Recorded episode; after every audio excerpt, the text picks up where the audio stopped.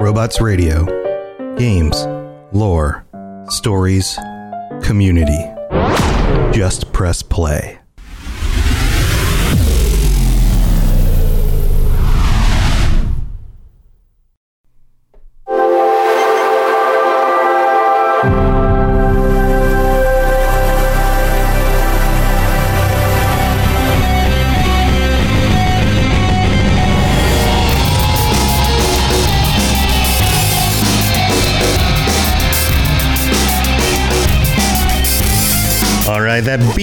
That we are back with the Xbox Game Pass show. I am your host, Tom or Robots, and I'm here as usual with my co-host Sam or N7 Legend. Sam, how you doing, buddy? It's going well. I'm staying out of the heat here. We broke another heat record in Portland today. I believe it Oh, reached geez. 113 degrees, and ah. roads are starting to buckle here. That's in the exciting. Pacific Northwest. Well, at least you can cook Yeah. your breakfast on the sidewalk now, and your dinner. I went outside because I needed some cheese and sour cream from a grocery store that is only two blocks away. And I'm not kidding. It felt like my eyes were cooking inside of my skull when I stepped outside. Um, Oh, jeez. yeah, I don't think I can ever live in Death Valley. So No, that sounds that sounds ridiculous. Well, um, that's unfortunate. But hey, at least we've got, at least for now, we've got air conditioning and video games to play. And this is the Xbox Game Pass show. So welcome back, everybody. This is the show that brings you the latest news and leaks and upcoming games and first impressions about the new games on the Xbox Game Pass. And we're here as usual. This is uh, kind of a regular thing now. This is a what our fourth episode, I think. Four episodes already. it, it is our fourth episode, so we're about a month in. a month in and we've got some big news that actually just came out tonight it is monday night at 10.30 p.m eastern and we are live currently at twitch.tv slash robots radio so you're always welcome to come join us live and get the latest news as soon as possible. And look at our beautiful faces. So um but here's the the big news. Sam this is what do you think about this? Because we kind of chatted about this a little bit before the show. The um so microsoft has just announced that they've now expanded the xbox game cloud to uh, not everybody, but pretty much everybody, uh, like uh, really close to everybody, right? Yeah, it's as it's as close to everyone as I think they're going to get, as uh, unless they want to open it up past Game Pass Ultimate. Um, the rundown is basically that anyone who has Game Pass Ultimate, and if you own a Windows 10 PC, an Apple phone, and an Apple tablet, and it was already open to Android, I believe. So now we have everyone with Game Pass Ultimate with those devices are eligible for Xbox Cloud Gaming. And prior to this announcement, um, correct me if I'm wrong, but I think you needed an invitation to Xbox Cloud Gaming from Microsoft. I don't remember if I needed one to get it on my phone. I think I could just, I, I, as long as I had Ultimate and I had the app, I think it let me do it on my phone. But it, it gave me warnings that this was a beta. This is still early. Um, I'm not sure that I had to get an invite unless it was as simple as just ask for it and they let you do it as part of like the login. I don't I don't recall exactly, but this news is cr- is kind of crazy cool because if you have a Windows 10 PC, this is like you could have the the dumpiest laptop as long as it can run Windows 10 and has a browser and that browser could be Edge or Chrome or Firefox, then you can you can just log into a website and stream the games that are currently Xbox One, Xbox, and some of the old Xbox 360 games that are on, on Game Pass, and the new ones that will only work technically on Series X or Series S because they've now upgraded also, and this is the second part of the news, the back end of their systems. So the servers that they are running these games on in the cloud are running at the level of Xbox Series X consoles, not the Xbox One S consoles as they previously were. So even if you're just playing on the cloud on a crappy laptop or on your phone, you could be getting 120 frames per second on the newest titles, and that is that is intense. We are we are living in a magical world of the future where the world is burning down and it is hot, and at the same time we can play video games at 120 frames per second on our phones with all of the settings looking awesome, or on our crappy PCs. Uh, This is nuts. What do you think about this? Well, you were you and I were chatting a little bit before the episode, and you explained to me the technology behind it, which I think some of our listeners might find interesting as well. Which you uh, you use the analog that basically it, it was like Netflix, but uh, a series of buttons are being exchanged. So, Right, right. and you told me that almost all of the computation is happening on the server. So that's how this is. You know, this is how Microsoft is able to give us this type of capability where you can play a- an Xbox Series X or S game without having an Xbox Series X or S. So Right. that's pretty awesome to me. Yeah, yeah, it's uh, yeah. I mean, that's basically it. Is the server is doing the computations. So you you press a button on your controller, the app or the browser, and this can run in a browser, is sending the signal that you are sending with your controller through the internet to the server. The server is registering that as if a controller was directly connected to that server, like it was plugged in. It, there's just a little bit of del- delay because it goes over the internet. The server does the computations, renders the screen, it, like the game is running on the server. It computes what you're doing with the button presses. So move my character forward, jump, shoot at the bad guy, whatever. And then it's all it's doing is sending a signal that contains the images and the sounds back to your device, whether that's on your laptop or your phone or whatever. And so you're you're receiving what is a, the equivalent of a Netflix signal, like an HD Netflix signal, and you're just sending back and forth the button prompts. That's it. Everything else happens on the server, which means that as long as the servers are good, they're gonna the quality of the game is gonna be good. You know, the game's gonna run as good as it will on a Series X because that's what the servers are.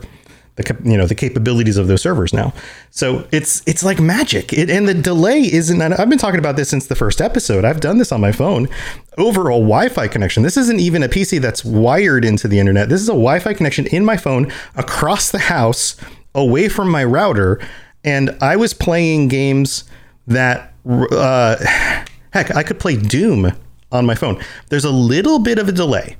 That like a little bit. You will notice That was going to be my question. yeah, you will notice that if you push like let's say dodge to the right, there's a there's a split second of a delay.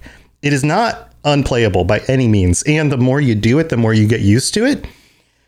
Now, you're not going to say speed run a game with like frame precision perfect, you know, frame precision. It's it's not going to happen. But to be just comfortably sitting on your couch and playing the game, and just chewing through some stuff, or especially if you're doing a game where you're very, very used to the content, like a, a, game like, I don't know, Sea of Thieves, where you're, you're running around in the world and you're just kind of doing the next thing and you're going to fight some skellies and the skellies aren't particularly hard. You just got to run up and, and hit them and then keep them from eating the bananas. I don't understand why skellies eat bananas but you keep them from hitting the bananas you kill them you pick up the treasure chest you put it back in your boat. It doesn't take a whole lot of precision if you're a little bit off on a swing it's not going to be the end of the world. You know this isn't playing doom on nightmare level or something. So if you're doing that kind of stuff especially or games where there's no precision needed at all games where it's like turn-based battles or uh, puzzles or you know anything that doesn't require any sort of reaction time then it's almost the, the delay doesn't even matter. It's almost non-existent. Um, everybody's tried like clicking through a menu that lags a little bit where you like hit to the right and then you'll notice it just waits a slight bit and then moves to the right and i'm talking like I don't know, maybe 60 milliseconds, maybe 90 milliseconds, like very minimal amount. I'd have to time it to know, but it's not a second. You're not clicking and waiting. You're not going 1000 move, boom, 1000 move, you know. It's it's actually very quick. So it's worth trying out, especially because you can do it in a browser now. So it sounds like people who might be wanting to use this for super competitive gaming like Call of Duty, they might be bothered by the delay, but other people who really aren't using it where they need to be so instant with their reaction times, they will find it a little bit better. Say if you wanted to play Civilization. Oh, absolutely. Yeah, yeah, yeah. I wouldn't recommend doing something super competitive unless you're just okay being a casual gamer and you're not very good at it anyway, and it doesn't really matter. Um, or you're playing one of those games like, uh, let's say you're playing a game like Battlefield, and you prefer to just be a medic and follow people around to drop medkits and help people get back up. You don't need a ton of precision for that. I mean, every so often you're going to shoot at somebody, but you could play a game. You just may want to pick your role a little bit differently because if you both, if you're in a situation where you're both come around a corner and you're shooting at each other's heads at the same time, and you click the button exactly the same time, the person with less lag is going to win, and that's always the case for online games. That's why it shows your ping next to your your you know your when you look at like the, the sheet that shows like your scores and all that stuff that's why it shows your ping because you know like if i'm at 25 ping and this guy's at 50 ping then i'm technically I have half as much ping and I have half as much delay between me and the server that they do. So if we hit our buttons at the same time, I would win. Um, now just imagine you were to inflate that ping by a reaction variable of another 60 to 90 milliseconds or, or so is and that's what I'm guessing. I would I would love to see some actual stats on that. That's kind of where this is at right now.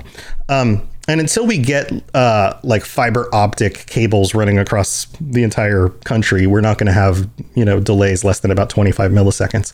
So, um, but even that isn't you know isn't a game breaker by any means. No, it doesn't seem like one at all. And you know, the I don't want to understate the fact that it looks like Microsoft is kind of expanding Xbox One's lifespan, which to an Xbox One gamer like myself matters a lot. And they're doing that by allowing us to stream the Series X S games. Um, so, you know, that of course is a good marketing ploy, but it's also, I think, an example of empathy from a company who has seen uh, two things happen during this pandemic. One, of course, there's been a lot of economic hardship for people, but two, there's also been a shortage of consoles and computer chips. So I see this as a way for Microsoft to kind of expand their services to a greater audience to say, hey, you know, look, we're not just in this for the bottom line, uh, and we do understand what's going on in society right now. But how can people sign up for this thing? Um, I believe if you are an Xbox uh, Game Pass Ultimate person, you can just go to the xbox.com slash play uh, page and you just set it up. Like it's it's really pretty simple. And if you aren't currently on Xbox Game Pass, then use our little link, use our little code uh, bit.ly slash slash slash man, words are hard. Slash XBG pass. So bit.ly slash X BG Pass. That'll give us a little bit of a kickback for when you sign up or when you renew it. If you need to renew your subscription, you can do that as well. Um, as just kind of a thank you and a way to help support the show, you can do that. It doesn't cost anything extra. And if you aren't already signed up, they still have a deal right now where you can get one dollar. You can for oh, you can get one dollar. You pay one dollar to get three months worth of Xbox Game Pass. Xbox Game Pass. Oh man, guys, words words are just not working today uh, you know what i'm saying though go use that link and then go get yourself some game pass um, but it's that simple just go to the website and set it up yeah, and um, just a, a note in, in, case you're brand new to the entire uh, infrastructure here, that Xbox Game Pass Ultimate is kind of one step up from Xbox Game Pass. And so it, it, will cost a little bit more of a surcharge, but in my opinion, it's totally worth it because it also includes EA Play games. So all of the, you know, EA games that would be in what used to be known as the Vault uh, so think of NBA Live, FIFA, those types of games, even Mass stuff. Effect, all the Mass Effect games. Yeah, Far Cry. Uh, those are all included on the EA Play. Yep. Uh, Dead Space. I just I was scrolling through it the other day. All the Dead Space games. Those games are super creepy. I had the I had the feeling of like oh I, was like I need to go jump back into this and play with, with my son. I'm like hey he's probably still too young. It's probably too creepy for him. It was creepy for me and my. It's my, pretty scary. Yeah, it, yeah whenever this came out, what, 10 years ago. Uh, yeah, pretty creepy stuff. Um, but yeah, that's big news. Uh, but we've got a bunch of other stuff to get to today. We've got some games leaving soon to make sure that you guys are aware of those in case you wanted to try them out or at least get get enough game time in before they leave. And then we have some new ones that are recently added. And we've got some of our impressions on the second half of the show about some of the games that we've been able to play, including some of the newest games that were added to Game Pass. So um, so why don't we move ahead with this? So what games do we have leaving soon? What things should people jump into if they can? Well, there's a few, and I think we mentioned them on a previous episode. So this is kind of a final warning. You know, here are the games that are leaving very soon, and today is June 28th. So if you're listening to this after the fact, they may have already left. They are Soul Calibur 6, Monster Hunter World, Outer Wilds, Marvel vs. Capcom Infinite, The Messenger, and Battle Chasers Night War. Yep. So get on those as soon as you possibly can if they're still available and if you wanted to try them out before they leave. Uh, and then we have some new ones, including uh, some that were just recently added to this list. And let's just run through this list as well. Backbone for PC. I don't, you know, I don't know a whole lot about Backbone. Have you seen anything about Backbone? Yeah, Backbone is the one that is a side scroller raccoon detective game. And uh, oh yeah, pixelated yeah. one that looks pretty quirky. Yeah, so I will definitely be checking that out whenever I can get the PC. That's right. Yeah, that is available now, isn't it?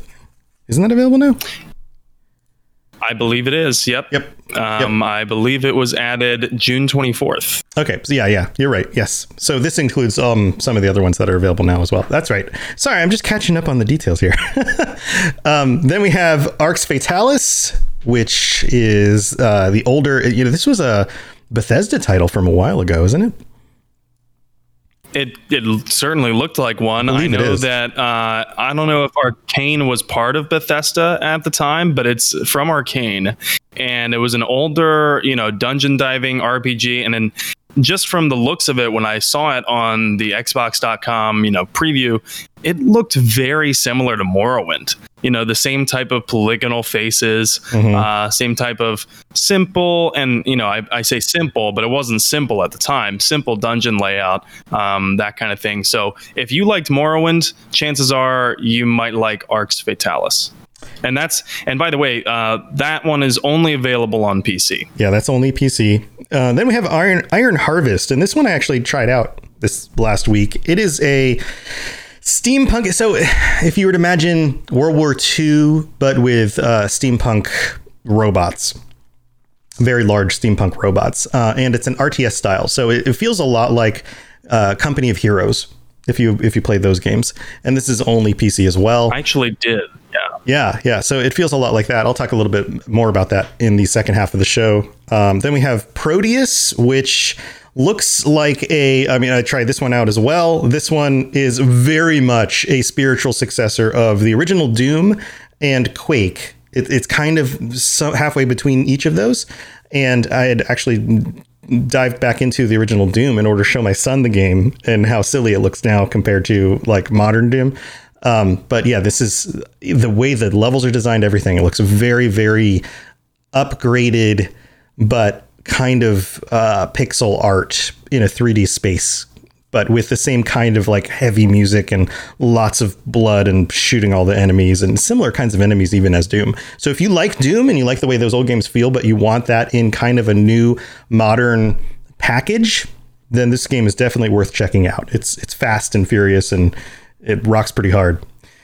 Um, and then there's the next one on the list is Medieval Dynasty. I gave this a try as well. This one is kind of like a first person uh, build your village, go farming, survive, hunt, and it's very relaxed. And I'll talk a little bit more about that uh, moving forward. And then we have some other Bethesda titles that are now available uh, Fallout 1 and 2, and Tactics. Tactics is kind of the uh, stepchild in the family it gets it gets the least amount of love.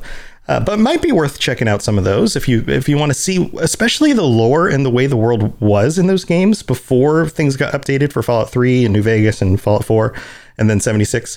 So um, definitely worth checking out or at least trying and seeing if you can get past the the age of the games because games from this time period are a little bit more difficult when it comes to um, not only getting through the game, the games are hard, but uh, the controls are a little bit less intuitive and they don't have the modern touches that many games do. And um, speaking of uh, Fallout, New Vegas Ultimate Edition and Fallout 3 Game of the Year. So if you didn't jump into those, if you're somebody who started Fallout at, at Fallout 4 and you wonder what all the hullabaloo is about those two games, I, I said hullabaloo. That's a good word. Um, that's definitely worth checking out. Those two are great games, and especially with all of the DLC content, which both of these include, that's some of the best content in a lot of people's opinions, and some of my opinions too. Um, especially when it comes to New Vegas, a lot of people love New Vegas for the main content, but then especially the ways that the the DLC expands the world and that kind of stuff. Yeah, and uh, so those are available on PC, mm-hmm. and the regular editions of those games are available on console too. It's just that when you're when you're on console, you don't have the uh, luxury of all of the DLC included with those. I suppose. Unfortunate. Uh, however, but however, when it comes however. to Bethesda games and Game of the Year editions, um, Morrowind does include the DLC on nice. console. So there's that. And so for pretty much all of the games that we just mentioned, those are all focused for our PC players. Um, so let's talk a little bit about what the rest of the Game Pass community might be interested in hearing about uh, the cloud and, and console players. Yeah, we've got Worms Rumble. This is another one I tried out this week, and it is available for both uh, cloud console or all three cloud console and PC. This one is uh, if you played any of the Worms games, they're super charming little worms with gigantic weapons and bombs and and ridiculous things like exploding sheep and bananas. And those games were traditionally done in turn-based ways, where you'd kind of fight against a, another team or two or three on a map that was destructible, and you'd take turns lobbing things at each other. And this is very much the same kind of side view version of that, but in real time. So imagine maps where you can run around with a bunch of other worms and you pick up weapons and you shoot at each other until everybody dies. So it's very chaotic. I'll talk a little bit more about that later as well. Then there's um and then oh go ahead. I was I was gonna say that I, this next one looks really really great to me. Uh, I love the the humor that was put into the making of this game. It's called Going Under. Uh, and it's available for cloud console PC, uh, as the rest of these actually are. And so it, the game is described uh, on the Xbox website as a quote satirical dungeon crawler about exploring the cursed ruins of failed tech startups. As an unpaid intern in the dystopian city of ne- Neo Cascadia, you'll wield office junk as weaponry as you make your way through the offbeat procedural dungeons beneath your company campus. Reminds me a lot of Silicon Valley, which is one of my favorite TV shows. So I very well might try this one out. Absolutely. The subtitle is called Going Under, and the subtitle is Internships Are Heck. Which totally, I'm sure, fills you in on the, the tone of the game. So that's, that sounds cool as well. Uh, next on the list, we have Rage, which is a Bethesda title on cloud console and not on PC. Um, the original Rage got middling reviews. I know that they made some updates to it after it came out and all the reviews dropped. Um, some people really like the game. Some people kind of bounce off it and and didn't play too much of it. But it's a it's a very competent shooter in a kind of post-apocalyptic style world. So worth checking out if you think you might be into that. We also have Doom, uh, and the and some of these we have mentioned in a previous episode where we mentioned that they were coming to Game Pass. Well, you know now they have been added. So we have the recent you know reiteration of Doom, the the uh, resurrection, I guess you could say. There's 2016, and, and then there's cloud console PC. Yeah, there's 2016, yeah. and then there's Eternal, um, which are both available. Right, and that that again is uh, available for cloud console and PC. And there's also Yakuza Like a Dragon, cloud console PC. Uh, Dishonored, Death of the Outsider, cloud and console and PC. And that one was an interesting situation, if I remember correctly, because it's its own standalone expansion, but it's not really a full game. Did you ever get to play that? Uh, I played parts of it. My daughter played through all of it. She loves the Dishonored games. I, I really like the Dishonored games, but those were like her thing. So uh, I actually bought this for her for her Christmas present after it came out, I think, and uh, watched her play a good bit of it. Played a little bit myself, but mostly got to see her play it. And um, if you like the Dishonored games, it's great. Every time they come out with a new uh, Dishonored game is worth picking up. And then each one of the two Dishonored games have their own expansions, their own DLC, which in some ways surpass the original ones, depending on which characters you like. And being the, the idea here is you get to play as a side character through parts of the story that uh, ran alongside the events of the main storyline or happen after the main storyline. So it expands the world a bit, which is really cool. Oh yeah, I might have to get back into Dishonored. I gave the first game a try. I heard that the game can actually end differently if you play it stealth as opposed mm-hmm. to if you kind of like you know are, are more freewheeling about more it. violent. So yeah. I'll have to get back into that. Yeah, you increase um, you next, increase like the chaos yeah, the of the world or something. Darkest Dungeon. Yeah, Darkest Dungeon. Um, I mentioned. Oh, is that? Yeah, so you increase the chaos of. Sorry, we've got like a delay in our thing. Um, the more you increase, I, there's a word for it. It might be chaos or something. But you, the more you do violent things and get caught, the more the chaos of the world increases, and it affects the way the game plays out, which is is cool.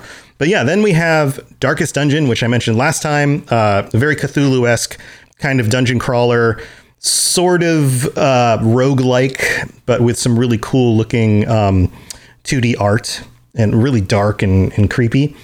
Um, another very cool game. And then we also have another Bethesda title here, uh, the uh, the Evil Within 2, which is on my list of things to try out because I never played the Evil Within games. As much as I love Bethesda titles, I never played either of these. I've watched a bit of them on streams, but again, a very uh, very creepy kind of world.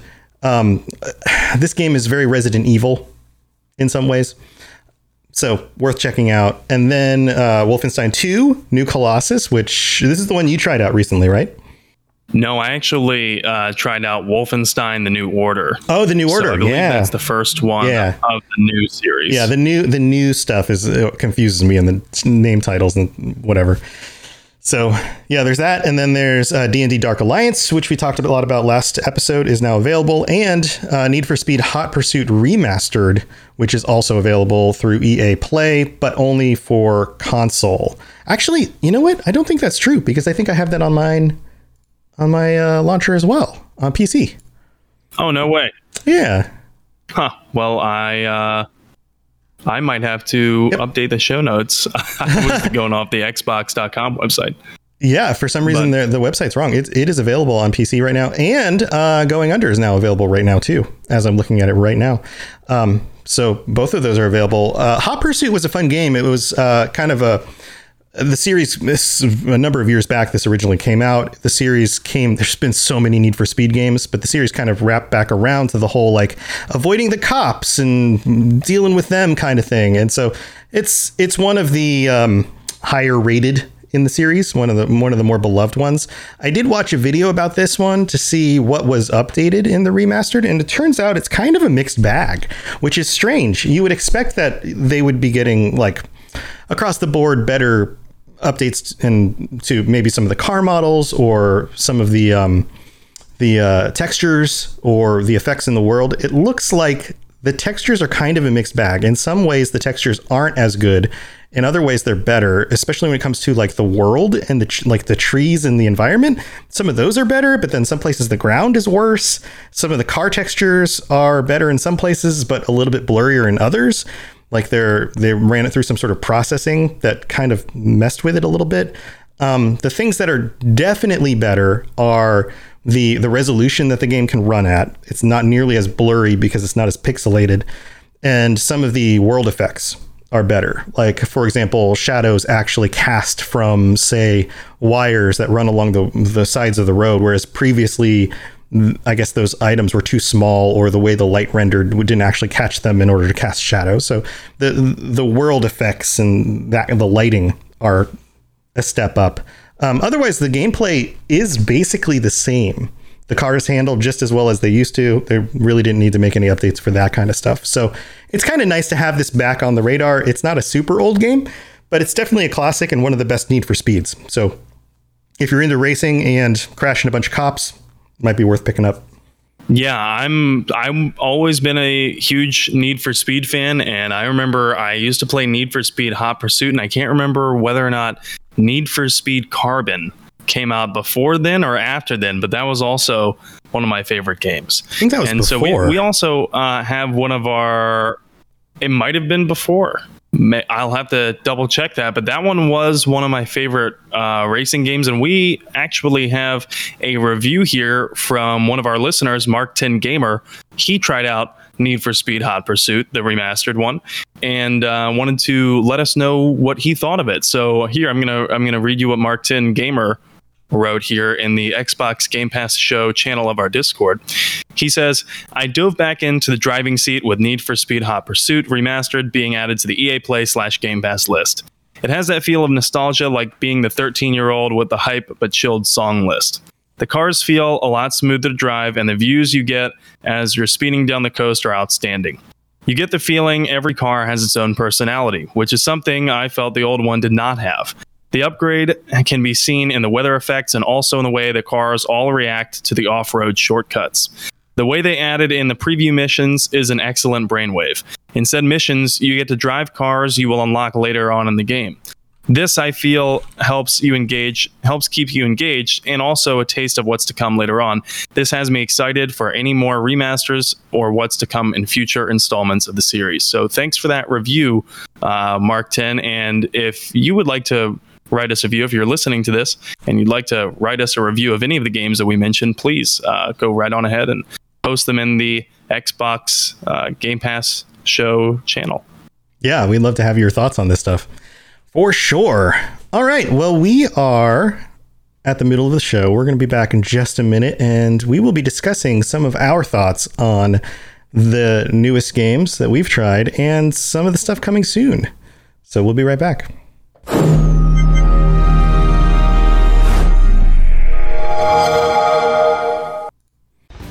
Guardians. We are the Destiny Show Podcast, a weekly podcast about all things Destiny 2. We invite amazing guests from the Destiny community to share their stories and discuss the latest topics from the world of Destiny. Check us out on Apple, Google, Spotify, Stitcher, or live on Twitch every Thursday night at 7 p.m. Eastern, 4 p.m. Pacific.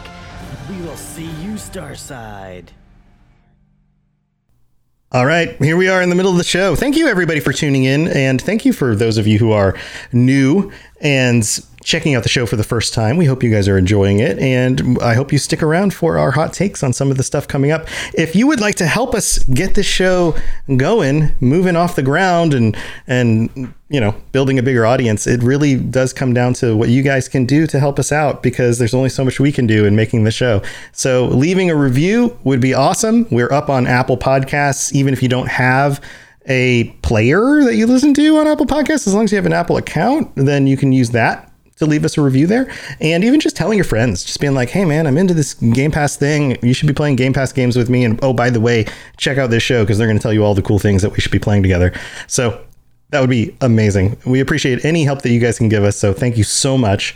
And um, the other thing is, just like uh, MK10 Gamer wrote a uh, perspective on one of the games, we're you know we're happy to share some of your thoughts. So if you would like to send us a impression of one of the games that you've been playing, especially one of the newer games, then go ahead and jump on our Discord, Robots Radio Discord, and drop some info in there with a, a quick little review, some of your, you know, early first impressions, and we could potentially highlight that on an upcoming episode of the show. So thanks so much for all of your help, and let's talk about some upcoming games. And then we'll get back to the rest of the show. Man, I don't know where to put these things yet. I'm like, should we do the upcoming games in the middle of the show? I don't know. There, there. So we had a weird bag this time around because usually Microsoft doesn't add games on like the 24th of the month. Mm-hmm. So they added a lot of games that I really wasn't anticipating. Probably a byproduct of E3 and so they have a lot of games now coming at the beginning of July too. So that's just one week separate, you know. Yeah. Um, so we've got a lot of a lot of content for this time around. All right. Well, let's let's get through these. Uh, we have coming just to cloud, Banjo Kazooie, Nuts and Bolts, and have you tried this? Do you remember? I remember when this came out. I never tried it. So I never did, and I've never been a Banjo Kazooie fan. Uh, yikes! I know, but I, have never okay. really played them. Yeah, I've not been into them um, either. This one was the one was where you could make like your own vehicles and stuff, and the physics of the you know little vehicles you made did stuff in the game where you could fly little planes around and do that kind of stuff. Supposedly, it's it's actually really cool. So I, I, guess that's coming to cloud, so people will be able to play that on their phones, and that is starting July first. So that is going to be Thursday that that's coming out. Yeah, and then uh, to console, cloud, and PC, we have a number of games. Uh, first off, we have Gang Beasts, which is a ridiculous game where you look like a bunch of little gummy people who can pick pick each other up and throw each other around and toss each other off the environment. Um, this is one of those games that you should really play on the couch with a bunch of friends one night and so you can like throw popcorn at each other and get mad at each other for it's just ridiculous. You should go check it out if you haven't seen this before. Yeah, I love the fact that even the game's description calls them gelatinous creatures. Yeah. yeah. and it's it's a gelatinous creature multiplayer game. Yeah, it's super silly. Then we have Immortal Realms Vampire Wars. What do you know about this one, Sam? Well, I don't know too much besides the fact that uh, it's described as an engaging strategy game set in a dark vampire world in turmoil that combines empire management and turn based combat with unique card game elements. When I was looking at the gameplay, it looks a little bit like if you ported Age of Empires into a Castlevania theme. Yeah, there's there's a lot going on here. It's like a isometric view of soldiers, but then different cards you have that give them different abilities to fight things on the battlefield and kind of a map so that you can move things around on. This might be really cool, especially if you like the setting and you like these kinds of strategy games. It seems very unique. So next on the list we Yeah, have. I- oh, sorry, we got this weird delay going on. I'm sorry. Um, did you want to say something else else about it? Yeah, I was going to say that I love those types of strategy games, so I'm probably going to try this one out. Yep. And then we have Limbo. This game got a lot of rewards uh, when it came out. This developer has done a number of these indie titles that are uh, striking in their um, their minimalist graphic sense and in the stories that they tell. Um, what do you know about Limbo?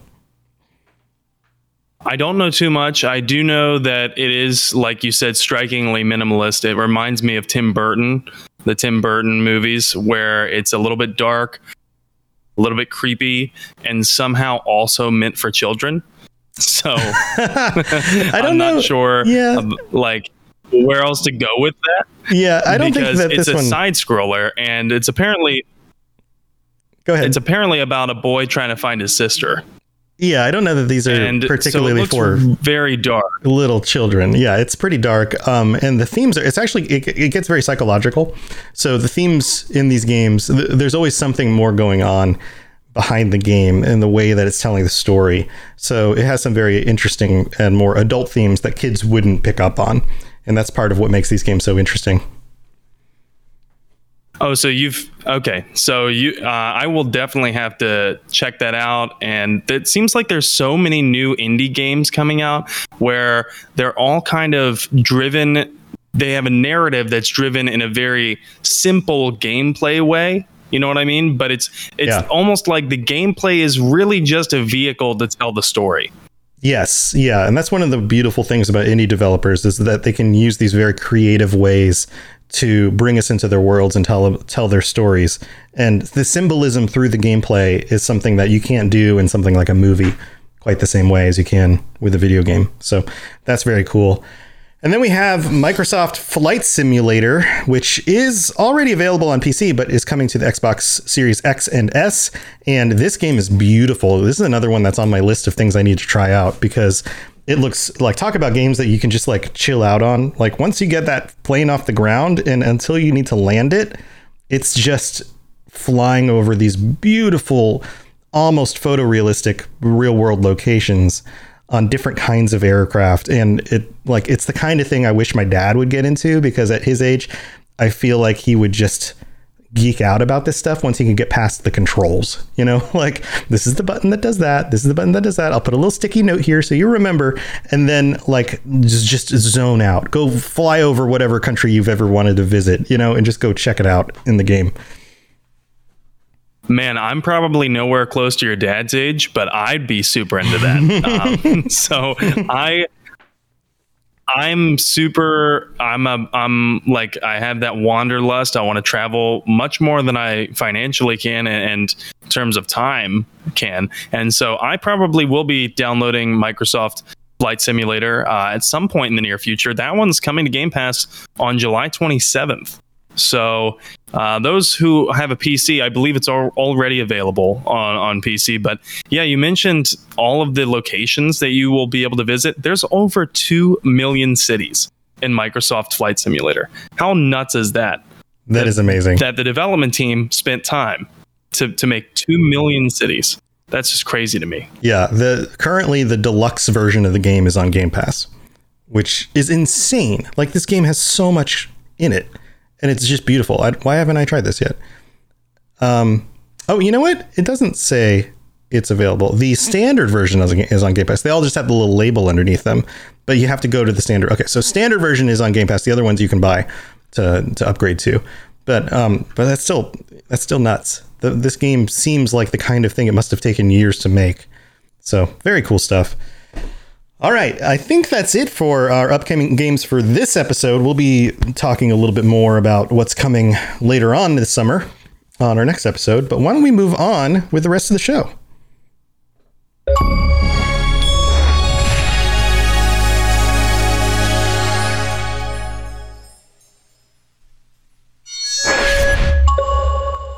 there we go. There's a little boop. And we are to the main topic the games that we have played recently and sam i see you've been you've been playing some classics some well not classics some some popular games and i've been trying out some of the uh, more less well-known games you want to go first or do you think i should go first yeah, I can go first this time. Sure. Um, so I want to issue a special shout out because I've been trying to stream every time I'm playing Game Pass games. And so I want to issue a shout out to both Awesome Ninja and Markton Gamer, who we whose review we read earlier, because they both joined me on a stream of Grand Theft Auto Online. And so I've taken a hiatus from this game for a little while, but I decided to get back into it. A, because it's on Game Pass, and B, because I spent so much time in the game and I have I've grinded in the game for so long that I have all these different assets and vehicles and you know I want to use them. So I jumped back into it and we uh, Markton awesome ninja and i. We did a few motorcycle club supply missions. We did a few air car air cargo supply and sell missions. And immediately we got targeted by griefers uh, griefers on mark 2s and like normally if it were just me I would be bullied by these Mark twos into submission where I eventually had to leave the lobby because I couldn't do any of the missions because they would just, you know, relentlessly pound me with their flying motorcycle uh, rocket launchers and things like that. Uh, but thankfully, because uh, Ten and Awesome Ninja were there, we absolutely shredded these guys. Uh, they eventually ran away from us. So Sweet. that was heartwarming for me. Uh, and then uh, after that, Oh, after that, we got sidetracked, and I think we got a little bit bored with missions, so we decided to hold an impromptu motorcycle race, and then and then followed that up with hours of backflip competitions on the dirt bikes, which it doesn't sound that fun, but it's actually really fun because you land like sick flips and you're just like, oh yeah, did anyone see that? Sick flips, bro. That's awesome. you ever take this off any sick sick jumps? you ever take sick jumps? so it's a fun group you know, it, it's fun with a group of friends. There's tons of shenanigans you can get into. For example, I'm very much still a part of Green Gang, and for anyone that has uh, seen the Grand Theft Auto memes, they know what I'm talking about. Me and all my friends got the lime green, bright neon green alien suits, uh, all dressed uniformly pulled up to locations and vehicles that were painted l- bright lime green, and then we would beat the crap out of random uh, people and I don't know, go on our merry way. So you know, Green Gang would strike, and then and then they would be out. You- you- I still have Okay. uh, I, I, I, I do still have some gripes with the game and it is related to getting targeted by griefers i will admit that. And it's also you know part of the reason why i took a hiatus from the game for a while. So i'll just list the three reasons that i have. One griefing really like first of all for the community. Really seriously guys come on. Like i, I get that like a lot of people who play this game are are you know younger or they're children and they think it's funny but a large portion of the community, I'd venture to say probably a vast majority, are not children and they're adults and they're old enough to know that, you know, like, don't kick someone when they're down too much. Like, there's a point where it's just not, it's not cool anymore. And and for the developer side of it, Rockstar, find a way to enforce griefing complaints. Red Dead Online has griefing complaints and they work. I've t- I've been griefed on Red Dead Online. I've reported someone specifically for it. They had an option for it in Red Dead Online. Mm-hmm. And lo and behold, action was taken against that person and I didn't get griefed anymore. It was wonderful. It was like having a game that works. And so GTA 5 has been out for I don't know how long now. Oh God, Rockstar needs years. to find a way to enforce it, and at this point, I don't think they will. I don't, don't think, think they so will either. enforce it at this point, and it's getting a little bad. I mean, have you played enough Grand Theft Auto online to know what I'm talking about with the griefing? It's one of those things that I'll dive back into every few years, and uh, it's like seven or eight years out now, right? Like this came out on the 360 generation. This was an end of the 360 generation release game, or not release game, but launch, not launch game either. Game that came out that then moved over to the Xbox One generation. Um, and yeah, I've, I played bits of it. I, I don't think they're going to address it. I think they realize that that is their audience. That unlike a game like I don't know, Fallout 76, where most of that most of that audience does not want griefing at all. They don't even want to grief other people. They want to play cooperatively and they want to work together. And there's a very, very, very small percentage of people who even care about any PvP element at all. At, at all. Uh, GTA, I think that's probably the majority of their players is that they like, but the attitude of the game matches. Like, GTA games are about these bad guys doing bad things, kicking people when they're down and getting kicked when they're down. You know, like that's the whole mood of the game. So the fact that that attracts that kind of crowd is like, well, yeah, of course it does because that's I don't know, that's that's the flavor of the game. I guess I can see where you're coming from. Like, I don't know what I expected. I mean, you could lightly. you could want a different type of gameplay because guess- because you can do other things in the game and it's fun to co-op and do heists and and you know just play the mechanics of the game, drive cars and fly things and you know jump off buildings and do all sorts of cool stuff. Like it's it's a wonderful sandbox, but at the same ti- time, it's the single player and the tradition of GTA has always been this like you know flip somebody the bird while you're shooting them with a you know machine gun and a rocket launcher parachuting off of a building you know like that's what the game is I guess my biggest issue with it is that you feel compelled to be subject to the griefing. In other games, there might be other game modes where you could get away with it. yeah In in GTA Online, you you really need to make money in order to buy the things to have fun, and so even you know with me and Mark 10 and Awesome Ninja, you know we still couldn't do heists first of all, and so we we would need one more person. And getting another person to cooperate with us would be its own chore because then they're going to want a, an, an outrageously high payout for a little bit of work that they've done. And, and for those who don't know, each heist requires a number of setup missions. It's a lot of work. And the heists are the only thing with a reasonably quote unquote high payout in Grand Theft Auto Online the other missions that I was talking about with the motorcycle clubs, they pay you, but it's not nearly to the extent that heists are. And even the most lucrative heists are really only going to net you about a million or a mil- 1.5 million per person, depending on the heist. Now, compare that to the cost of items that are coming out where you're like, well, that looks like a really fun item. How I want to grind and save up to get that.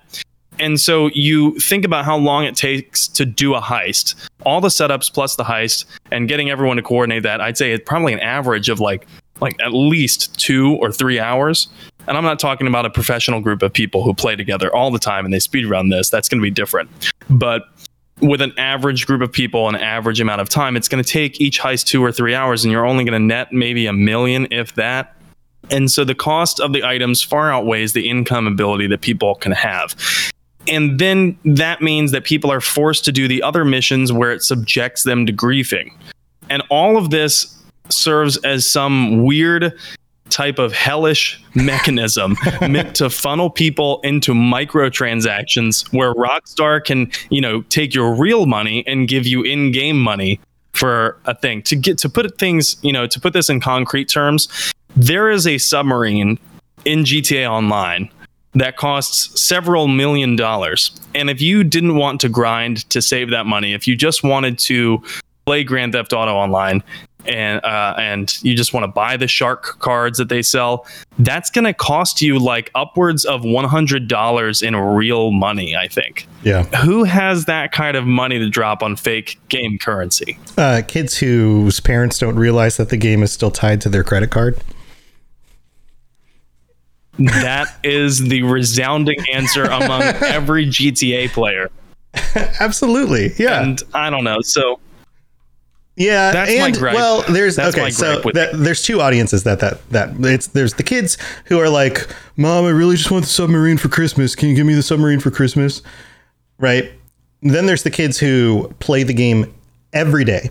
They get home from school, they play the game until they go to bed. They get home from school, they play the game until they go to bed because their parents are, you know, they're latchkey kids or or whatever. Their parents just are are bad parents, and so they have the money and they can get griefed half the hours that they play, but they still have so many more hours of gameplay and a bunch of other kids to play with, and they just collect the money and eventually buy it, right?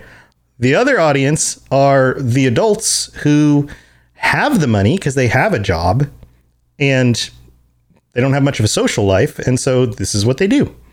They're they're those same kids who are now adults, and this is the highlight of their day is being able to spend that hundred dollars on that submarine or on that awesome, you know, whatever tank that blows everybody up so they can grief everybody else because they never got to a mature place in their lives where there was something more important than just griefing people on the internet.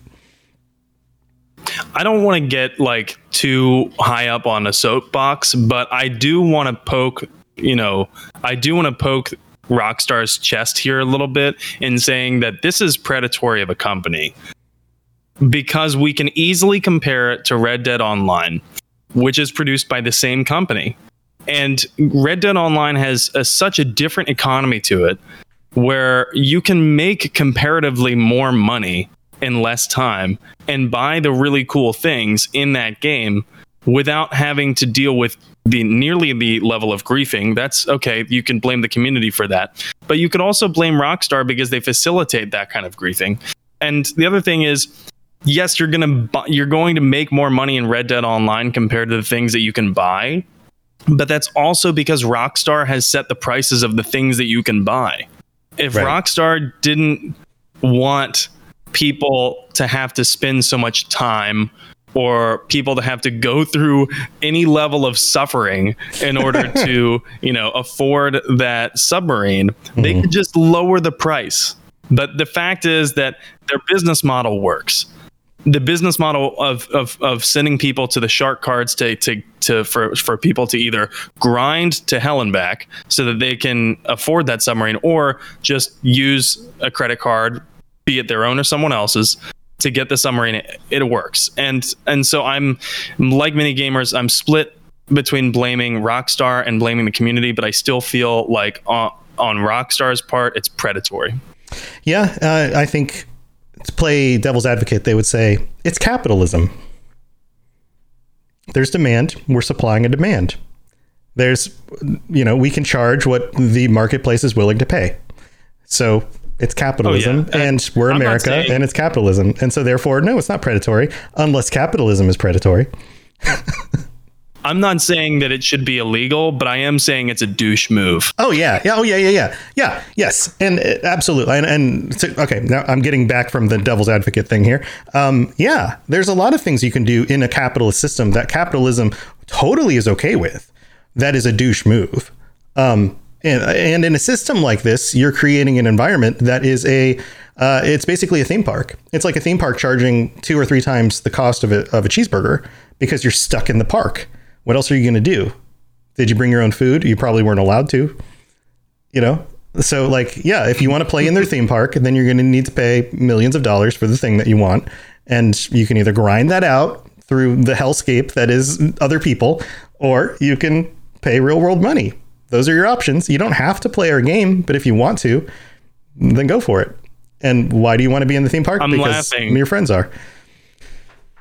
I'm laughing because you know that's a perfect analog being in a theme park. Um, and as I get older, I'm starting to slowly realize why Dad was always in a pissed off mood at Disney World. Yeah, yeah, yeah, yeah. You're talking to a guy who lives in Florida. I yeah, I've, I've done my share of theme parks. I don't need to go to any more theme parks. I'm I'm fine never going to another theme park. But yes, absolutely. So, any other thoughts on on GTA? Not on GTA, but I, I do want to just go over. Uh, briefly the other game that I was playing a little bit, and that's No Man's Sky. I, I can't um, emphasize how little I played it because I tried it again. I downloaded it. It's a small game. I didn't really care about spending the time downloading it, but I played it by myself for maybe an under an hour. I walked around scanning things, breaking apart plants, finding pearls and giant clams, and at the end, I just really couldn't get into it. I paid specific attention this time because I remember mentioning that I felt bad I couldn't give the developer better feedback of, of why I couldn't get into it. And this time I'm very very sure why I couldn't get into it. That's because of the UI. I think the UI and the controls, at least on console, severely detract from this game. And I think the overall aesthetic is a little bit hard to get past where it feels everything is procedurally generated. Well, that's because it is. But the UI, the controls, it's just something about it is not user friendly. Something about it is not, it doesn't activate the dopamine part of my brain mm-hmm. where if I get that kill, if I do that thing, I have now been rewarded with a special explosion animation or something on screen. I'm making myself sound like a simpleton here, but no, that totally makes sense. That totally makes sense. I absolutely get that. Um, yeah, it's been years since I've tried it, so I would have to jump back in to see what I think of the changes, if I even remember exactly how things originally worked. Yeah, I don't know if I'd recommend it honestly to to you, to anyone else. Like I know that's kind of harsh, but honestly, it's just how I how I am at this point. If you played No Man's Sky and it's your it's your speed, you know, don't hate me for it. That's just an honest take. But I understand that you did like a lot of the games that you tried, and you, you tried a few, right? Yeah. Well, I've, I've got some different opinions. Uh, let's start with the dopamine dopamine rush. Uh, Prodeus, like I mentioned before, is basically Doom and Quake. And if you if you play if you were in the 90s and you played Doom and then you played the follow up to Doom which was Doom 2 and then the follow up to Doom 2 which was Quake, this game is r- absolutely a spiritual successor. It feels like those games. Uh, the layout of the maps, the way the weapons work, um, the uh, in original doom you couldn't look up and down in this one you can so it's it it's more modernized than that but all of the characters all the textures are all pixelated it's still a 3d world but it has very simple functions um, and before i played Prodeus i played like i mentioned earlier a, a little bit of doom 1 i got through like the first four levels to just show my son. And then i played Prodeus that same night and i was like this feels absolutely like those those developers just played those original games a bunch and then decided to make a spiritual successor little things like um, the way the, the frame rate of the animations that the enemies do. They're a little bit janky uh, you know a little bit slow. When you kill somebody like the top of their body blows off and then they fall down in several like maybe three or four frames. Um, and that kind of stuff that happened in the original games. Even though the rest of the game is still moving at like 60 frames per second. So it feels super smooth. You feel like a badass with awesome weapons you uh, get to levels where you run through the level, you kill all the bad guys, you just kind of follow the map to where it goes, and you just naturally end up where you're supposed to go. And then you hit a button and it opens a door, and then you're into the next room, and then the next map loads. And even the map loading screens are similar to the original uh, Doom loading screens and that, that original Doom engine and then you get to these maps where you get to a red door and you can't open it and you need a red key card. Well, that's exactly what happens in Doom in the, like the first world you're in. And then you get to uh, the upgrade and you get the shotgun and then the shotgun does more damage. And then you get to uh, these little jumping puzzles where you have to jump over things. And then you get to like not only are the, the, like the regular soldier enemies, but then there's the soldier enemies with the shotguns. And then you come around a corner and guess what's up on a platform above you, but an enemy that tosses fireballs at you like the imps from Doom. Like it is it is like if you had Doom 3 but it was built on that original Quake engine. this is absolutely that game, and it feels super smooth. And it was the kind of thing where I didn't take my time. I just shot stuff and ran through the levels and just figured out where to go. And I just chained it from one level to the next. And I was just boom, boom, boom, kill stuff, get to the next level. Boom, boom, boom, kill stuff, get to the next level. Accidentally fell off a platform, respawned, killed stuff, got to the next level. Like, it, and it was just so smooth. And it was, it was that that kind of dopamine thing where if you've played these games, you know how they work. You know how to sidestep enemies. You know how to, you know, dodge around and shoot things and pick up things and and you know get more armor in order to fight this get this guy and totally smooth. It's the kind of game that you could probably just get sucked into. If I hadn't just made myself walk away, I probably would have just kept playing it because at no point are there rough edges that make you feel like okay, I'm done for now. It's just it's just so well done. It's intuitive. And I think that's because I've played enough of those games and grew up playing those games that I know I speak that language.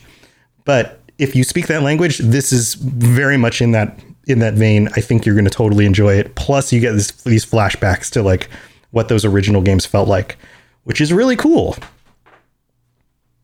So, did you obviously you felt nostalgic when you were playing the game. Do you think that the game's target audience is around like, you know, people your age or do yes. you think that they're trying to take something from an older era and make it appeal to younger people? No, I think that they are shooting for people who are like 35 plus who played some of those original games back in the 90s and um, are going to have the same feeling I had. They're going to pick this game up and they're going to go, "Yeah, I rem- I remember games that felt like this. This is awesome."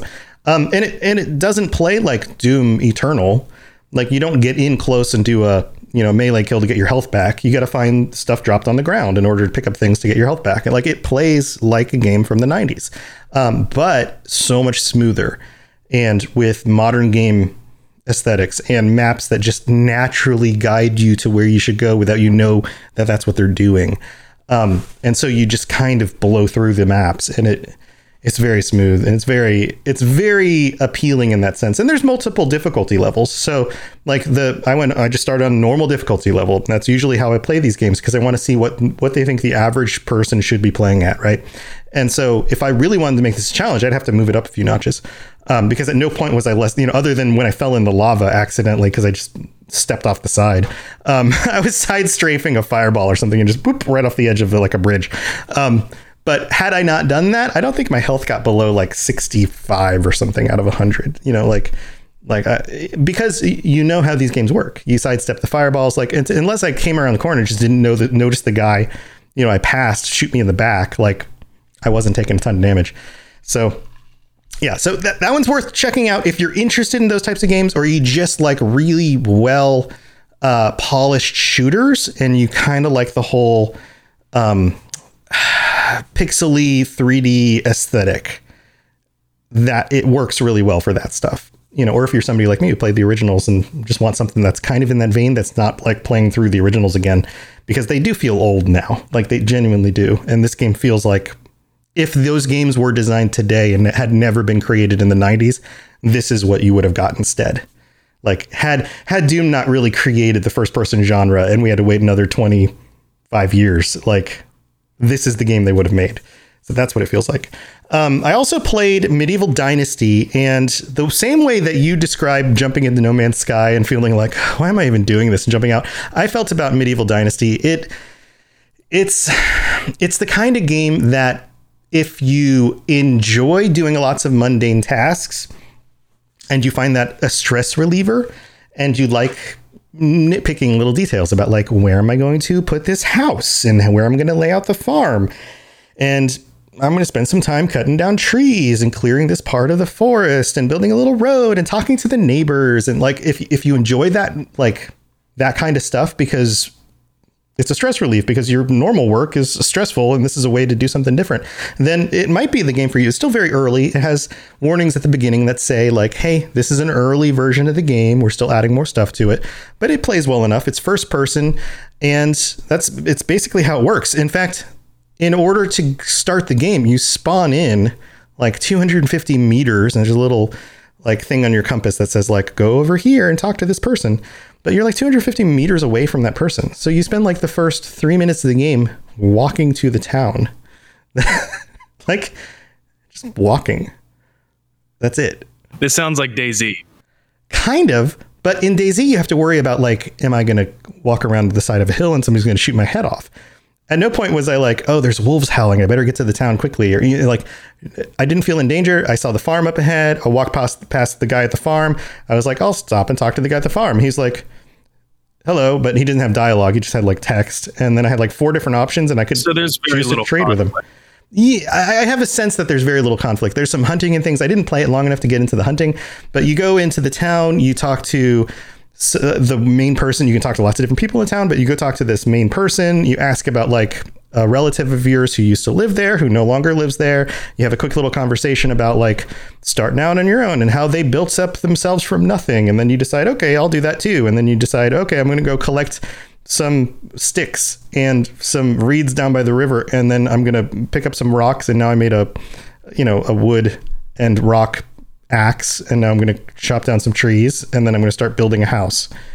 And that's what you do. And then you realize that you can't carry enough logs because they're heavy so you can only build the foundation of the house and it shows like you know the structure the rough structure without any walls or, or roof. And then you cut down some more trees and then you build a wall. And then cut down some more trees and you build another wall. You do it again. And so it feels like a game like the forest or rust but without the threat of the bad stuff. Um, now, maybe after you do certain quest bits, threats open up, but I don't think so based on the literature of the game. I think it's actually pretty chill. And until you're actually just going to hunt, there's not a whole lot there to worry about. And your basic health and stuff can be handled by like going down to the river and drinking some water or picking up some berries and some uh, mushrooms and eating. So there's there's those mechanics as well. But super chilled out. I get why some people like this, but if you're not into these games for stress relief, then you're going to find them to just be like a job simulator that just has you doing these mundane things and wondering like, okay, why am I why am I doing all this work in my spare time? So it, I feel like people are either one of those two things. Without the multiplayer aspect, and I don't know if ever they're going to make this multiplayer, it makes me even more wonder like, why am I doing this? It's one thing to build a town with your friends. It's another to build a town with a bunch of computer NPCs who you don't care what their opinion is about the buildings you made. You know? Yeah, exactly. It sounds like they could have taken the game one of two ways. One being the let's take it the DayZ Rust route, where you can play with your friends, and there's also the threat of other people who mm-hmm. may just come and pillage and raid, you know? Or they could have taken it the route of why don't we make this a medieval like fair simulator where you can walk down the street, grab a, you know, like a like a huge turkey leg and then like go hit on the bar winches or something. I don't know. But Yeah. like for those people who love Renaissance fairs, Right. you know, that kind of thing. Yeah. Um, so, but they didn't take it either way. So it kind of leaves me thinking it's only for people who love the Middle Ages aesthetic. That and I think that there I think I think what the goal of this game was was Stardew Valley, but feels more like you're playing Skyrim in Stardew Valley. And I think that the plan is probably to build out the relationships that you build with the other NPCs and a potential, you know, marriage where you can get married and then you bring somebody into your house and then you have kids and then you expand your little village and like all of that stuff. I have a sense that that's where this is going. So if you're into that and you you want to stick around for when all of that stuff is in the game, and I don't know how much of that stuff is or isn't in the game yet, but if you have the patience to get through some of these like mundane things and you find that appealing, then yeah, I could totally get that. That that makes sense. You know, like I can imagine this game 30 hours later where you've got like this little village going and some shops you've made and some workers you've hired and a little family and you know relationships with this town and the other town over nearby and whatever. Um, but I don't know that that's for me. So that's kind of where I'm at with that. So next on my list, I've got Worms Rumble. Worms Rumble is, like I mentioned, is like the other Worms games. Uh, it's a side view game, 2D, where you are playing on these maps. And there's like team deathmatch, and then there's just everything deathmatch. You pick up different weapons. There's some really cool weapons and things. This game has a lot of charm. The Worms games are always full of charm. You're these little Worms guys, and then uh, the developer is an English developer, so the Worms have usually had these little British voices. Oh no, you know, and they say things like that, you know, like, oh no, I'm going to fall, you know, or whatever. I don't, that's terrible uh, interpretation of it. But, uh, you know, they say these funny little things, they shoot each other, they blow each other up, and the maps blow up. In this, the maps don't really blow up so much as you're just shooting lots of things at other worms, and you end up in these like battles where you're just kind of everybody's blowing everything up. And it's hard to see everything. That's so I'll start with the good stuff. The good stuff is there's lots of style. You can customize your worms. There's different skins you can unlock, hats, outfits, um, all sorts of fun stuff. You can play with your friends. I can imagine this would be another one of those games that you get a bunch of people together, you play it, and everyone's laughing because all chaos is breaking loose, and people are throwing sheep at each other, and you know banana bombs and all sorts of craziness. But where the game falls short, uh, and the performance of the game works really well. It felt really smooth where the game falls short is that the natural zoom in level is close enough that I most of the time couldn't exactly see who I was shooting at. Because the guns and the things you throw go further than the width of your screen. So, for example, there was kind of a choke point on the map that we were playing, and blue team, my team was blue team, we're coming in from the left side, and red team's coming in from the right side and we're all just attacking each other. Team deathmatch. Who can get the most kills? And everything funneled down to these like two little corridors and then open back up again. And so both teams would get up to those corridors and just kind of shoot through the corridors and toss bombs and things through the corridors. And most of the time, you couldn't see who was on the other end of the corridor because if somebody got close enough to go through the corridor, they just got blown up, right? And on top of that, whenever there's an explosion, like if you toss a grenade, it hurts your team and their team and people are just like chaotically tossing stuff down the sky. So there's just explosions and it's just it's just a chaotic mess. Now, if they were able to zoom that out a bit and you could actually target people on the other side, then people would they wouldn't just be spamming shots through there. They'd be like hanging back trying to build a defense and then push through and then like somebody's out in back sniping, somebody's shooting rockets when somebody comes in the corridor. You know, like uh, the game there's some balance stuff that needs to happen, and I think that there needs to be a zoomed out view that allows you to see a little bit more of what's going on. Um, on top of that, if you could zoom out more, you might get more of a sense of the full uh, layout of the map to know that oh, there's a path that goes over the top where we can sneak over and get behind the other team and take them out. So we're not just at the choke point between those two corridors. So that's my interpretation of it. I think that maybe there's more to it than that. Again, I only had about an hour to play this one.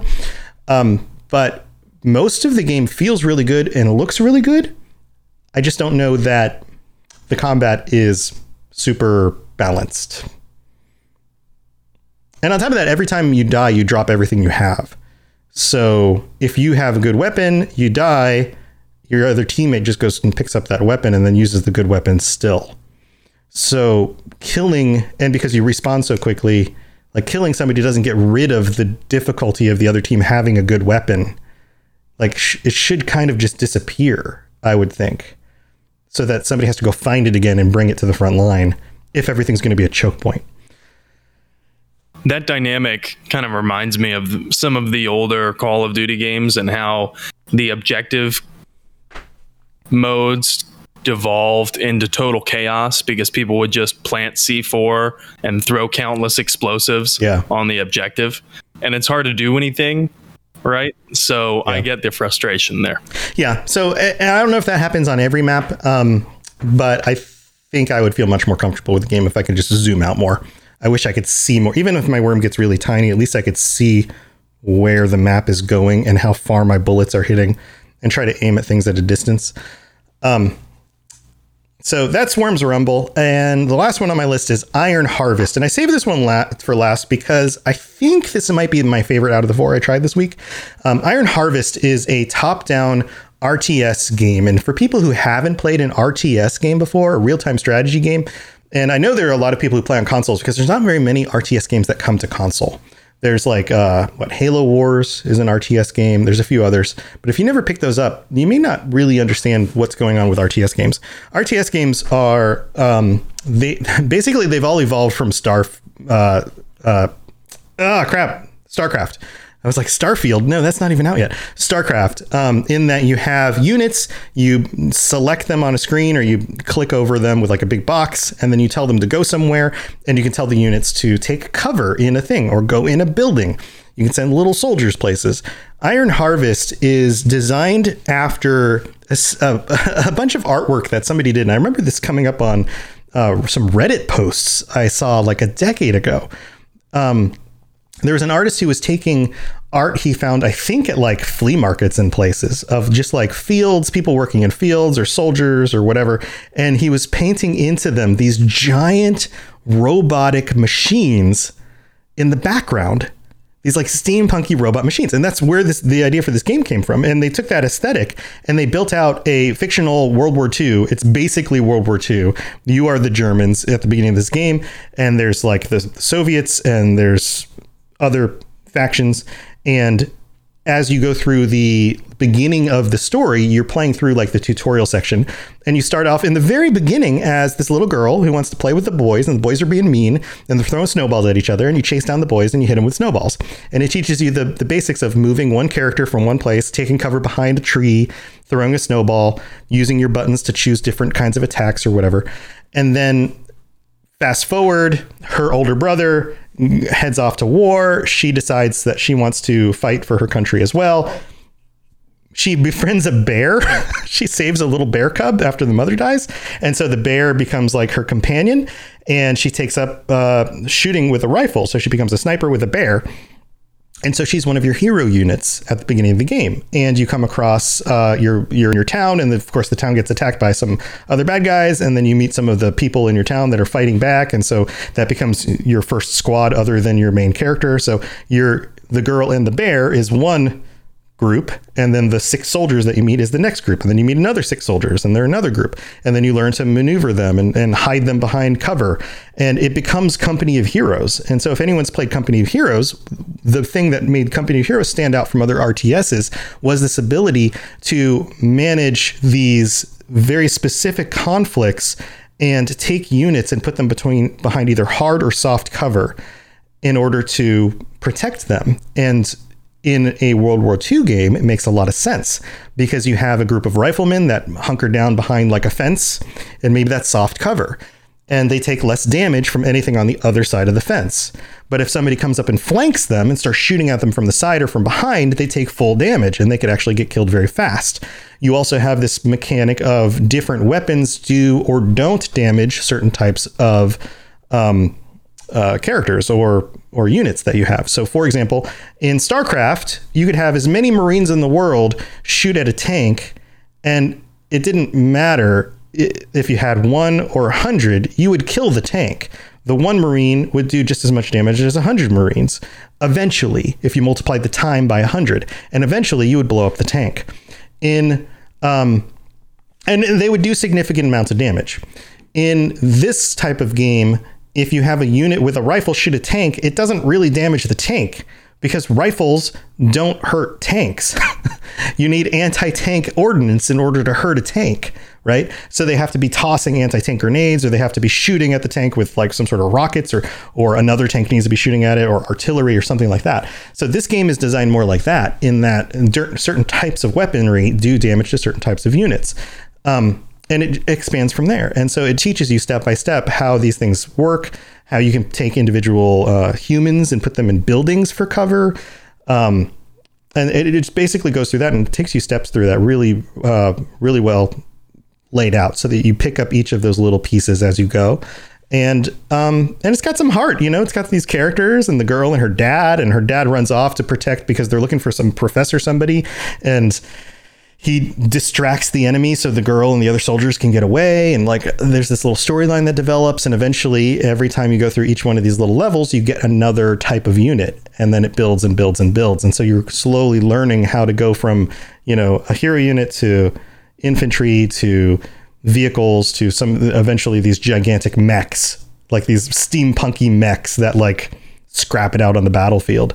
Um, so it's it seems like a really cool idea, and it also seems like it is playing off of what I think is probably the best RTS series that we've had in the last 15 years. Um, And so, if you know anything about RTS series, they tend to either go the StarCraft route, where everything can hurt everything, but some things hurt th- some things more, or the Company of Heroes route, where there's cover and there's different kinds of units, and some do damage to others and some don't. Um, and the, that difference is much more extreme. So, that's that's my take on Iron Harvest. Well, that sounds like something I'm going to have to check out because I was a huge fan of the Axis and Allies PC game back in the day. I don't know if you played it, but mm-hmm. I was a huge fan of that one, and I know that that probably went the StarCraft route. Uh, so that this one is probably a little bit different, the one that you were discussing. Um, but I'm interested in the difference because I'm a huge fan of Age of Empires, huge fan of uh, Age of Mythology too. So I'm interested to learn about what what is a different, you know, similar but different RTS feel like, and I like the aesthetic already. So, uh, yeah, I'm gonna have to try this one out. Yeah, those those games are much more StarCraft in that it mostly every unit can damage every other unit, and if you stack a big enough blob and throw it at another blob, the bigger blob wins, right? in in this kind of oh, game, yeah. you you have to outsmart the enemy. You have to flank them. You have to have the right kind of unit to take on the right other kind of unit. Um, and and it's cool because and there's also a, a, certain level of randomness. And and I'm talking more about Company of Heroes than I am uh, Iron Harvest because I've only played so much of Iron Harvest. But in Company of Heroes, like you call down artillery on a on a zone, and the artillery hits randomly and so if the artillery doesn't land on the soldiers that are hunkered down in the bushes in that zone, then they don't take damage. Whereas in a game that's more like StarCraft or, you know, Age of Empires, like there's just kind of a zone of damage and if you're in the zone of damage, you take damage, right? Rather than like individual things that Right. Hit. It's always going to hit. Right. Yeah. Right. It doesn't matter if you're on the edge of the circle or the middle of the circle, you're hit. And this one, you could be in the circle and never like you could have a really bad roll like RTS, like um, I'm sorry, RNG, and every little ordinance hits one little dude in your in your group and everybody dies. But the next time it happens, nobody gets hit at all because they're just they just didn't get hit. Or you could have a situation where um, you got a bunch of people in a bunker and they're all like in like a like a stone reinforced bunker, shooting machine guns out the sides, and they look like nobody could ever get them. And the enemy just happens to have one little flamethrower dude who they can sneak up behind and just just roast everybody, and they just die like like that. Whereas if they had come, anything else had come up to them, it wouldn't have been able to do any damage because they're in this stone bunker. You know, like it's a it's very paper rock scissors. Whereas those other games are some paper rock scissors, but not to that extreme. Yeah, I'm definitely definitely gonna have to give that a try. Um, so, I guess that's it for all the the games that we have for this episode, right?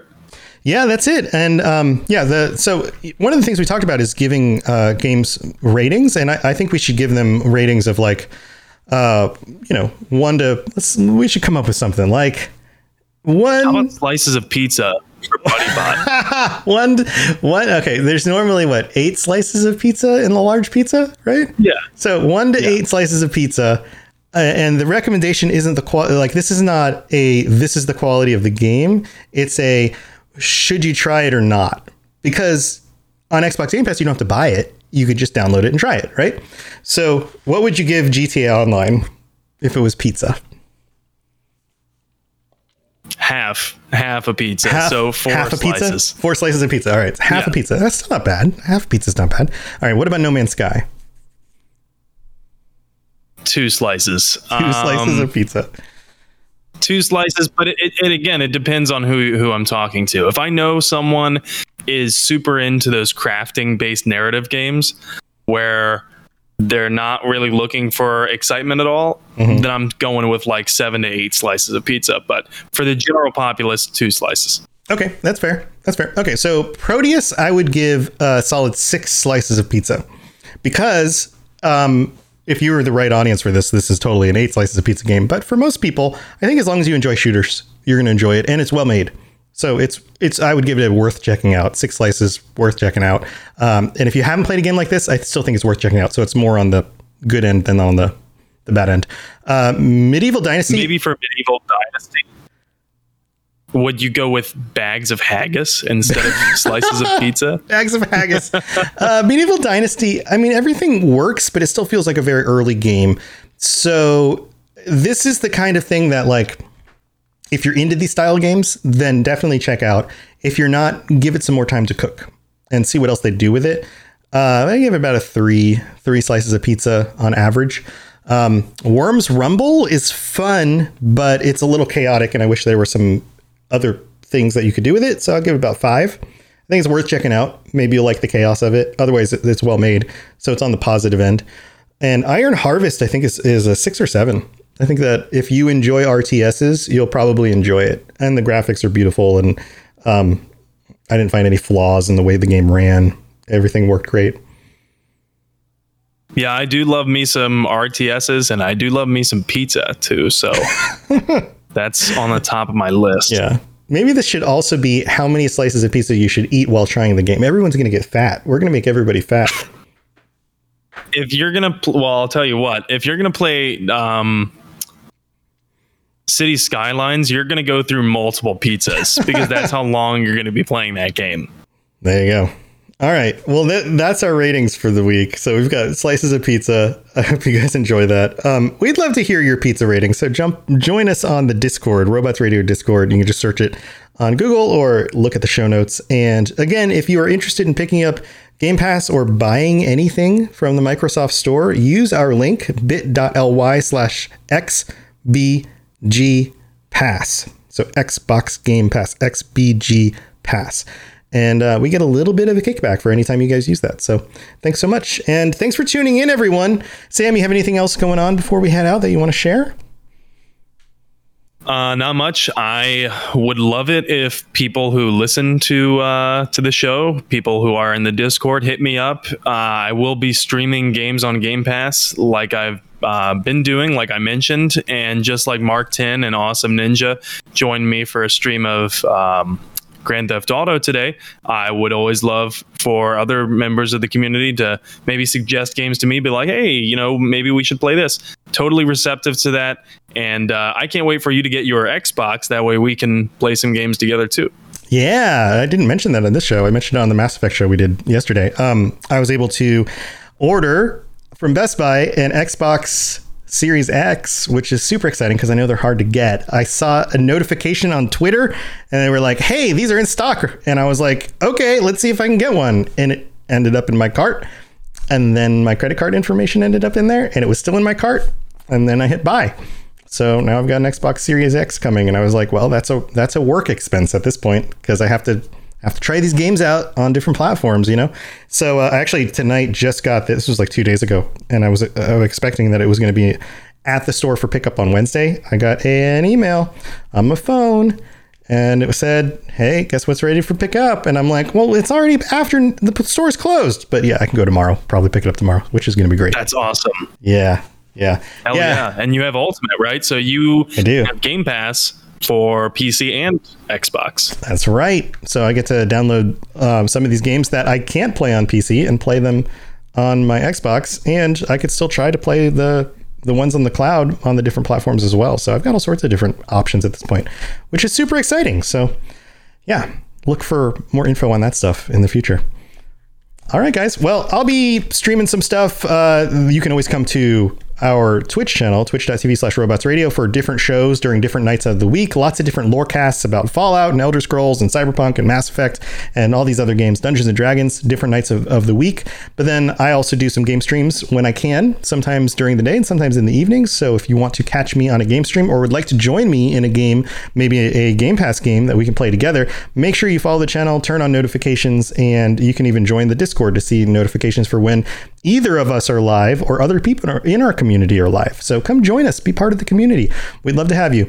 All right, everyone, have a good rest of your week. We will talk to you again next week with some more updates and thoughts about some of the new games we've tried.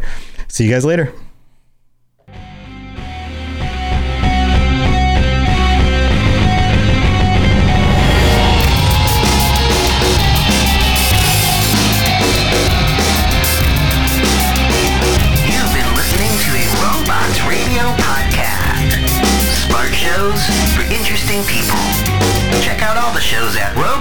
RobotsRadio.net. Are you an avid player of the Elder Scrolls Online and looking to take your game to that next level? Well, the Red Diamond Courier podcast is here to help. I'm Bob Chichinski. And I'm Dogbark24. We are two experienced players aiming to help others learn and improve through in game knowledge and references. From PvE To PvP, and everything in between. There's sure to be something for you in the Red Diamond Courier. We, hope, you check, us out. Thanks. Hey, I'm Pylon. And I'm Doc. And if you've ever played an Elder Scrolls game, you've probably used UESP.net to help you find information about a quest, dive deeper into lore, or really learn anything about the Elder Scrolls. But did you know we have a podcast too? Every week we bring you the latest in Elder Scrolls news, dig deeper into topics surrounding the game, and have a ton of fun while doing it. You can find us on your favorite podcatcher by searching the unofficial Elder Scrolls podcast. Can't wait to see you all there.